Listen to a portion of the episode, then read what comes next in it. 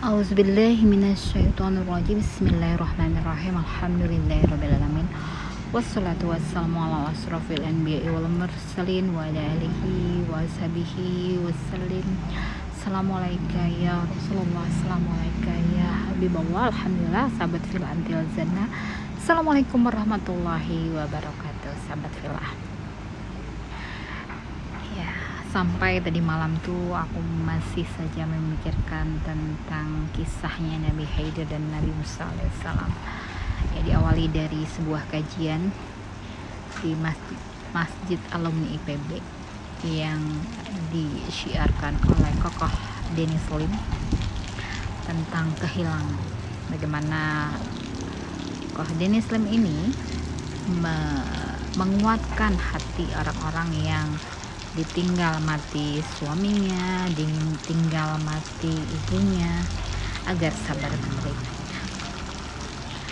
Nah, ditautkanlah tentang takdir bahwa Allah cabut nyawa seseorang mungkin ada kebaikannya di situ. Nah, itu menjadi satu pergulatan di dalam hati. Jadi saat mendengar kajian itu agak lebih sedikit mikir serius gitu ya. Bahwa setiap apa yang kita tanyakan tentulah akan ada jawabannya. Atas segala apa yang Allah perintahkan tentu akan ada muaranya. Atas apa yang kita tanyakan bahwa tidak boleh membunuh seseorang.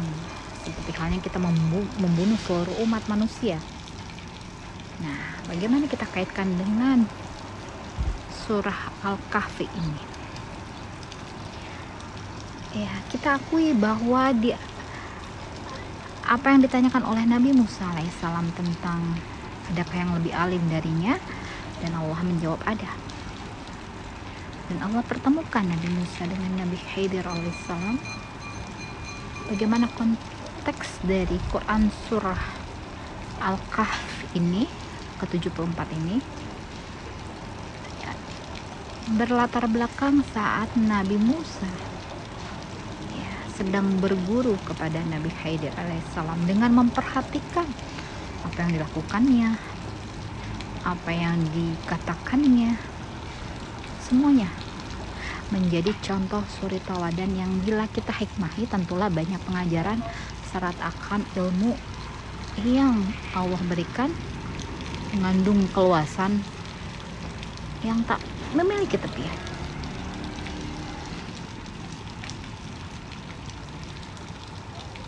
Bagaimana ilmu yang dimiliki oleh Nabi Haidir yang Allah berikan.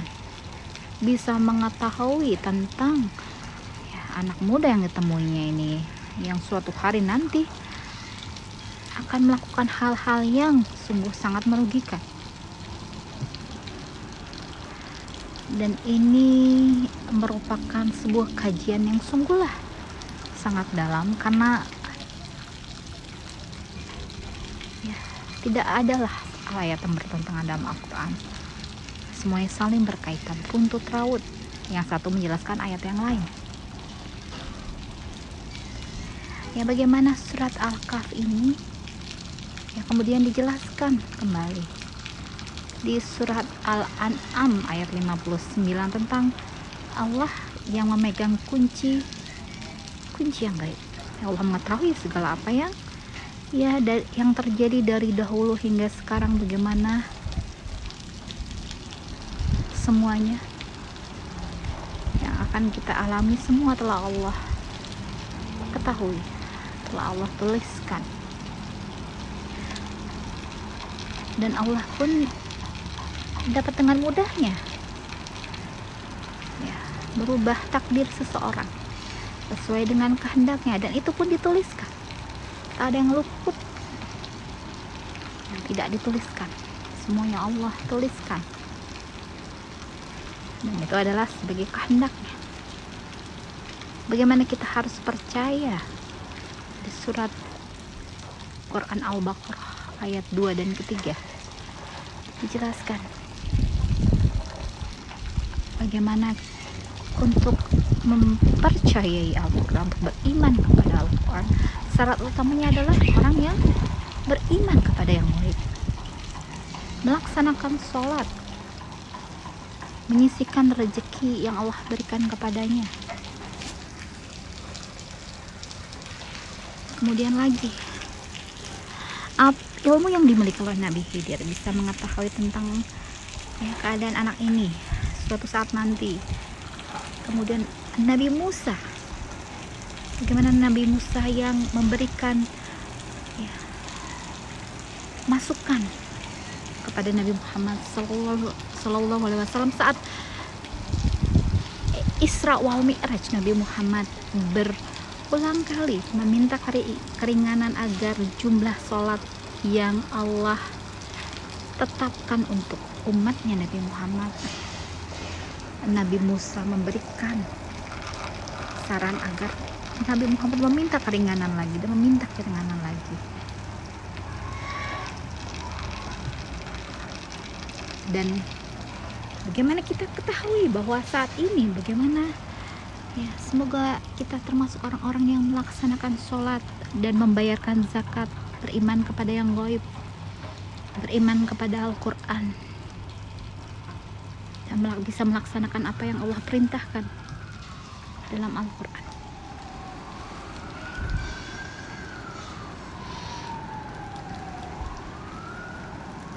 tidak sampai di situ. Ya Nabi masih memikirkan atas solusi jalan terang. Yaitu Allah perintahkan sholat sebanyak lima kali dalam sehari. Ya, Nabi Muhammad masih memikirkan agar umatnya ini bisa selamat sampai tujuan. Sampai akhirnya turun Quran surah Ad-Duha ayat kelima. Wala sofa yu'atika rabbuka fatardo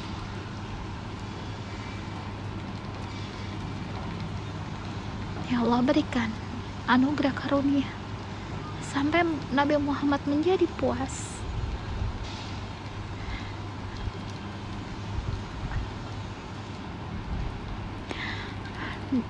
dan Nabi Muhammad simpan doanya untuk nanti dia panjatkan.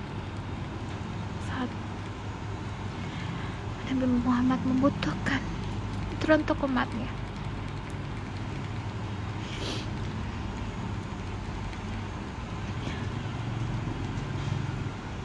Semoga kita bisa diberikan kemudahan, kebisaan untuk bisa beramal soleh dengan karena dan memohon segala sesuatu hanya kepada Allah.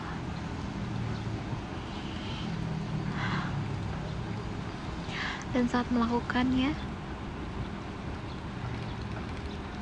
dengan rasa senang hati dengan rasa puas hati dan semoga Allah ridhoi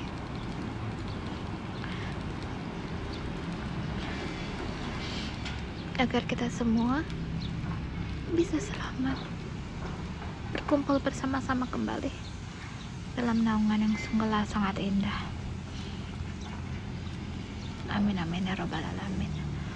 Subhana rabbika rabbi izzati amma yasifun wassalamun ala mursalin walhamdulillahi rabbil alamin. Wabillahi taufiq wal hidayah. Assalamualaikum warahmatullahi wabarakatuh. Wallahu a'lam bishawab.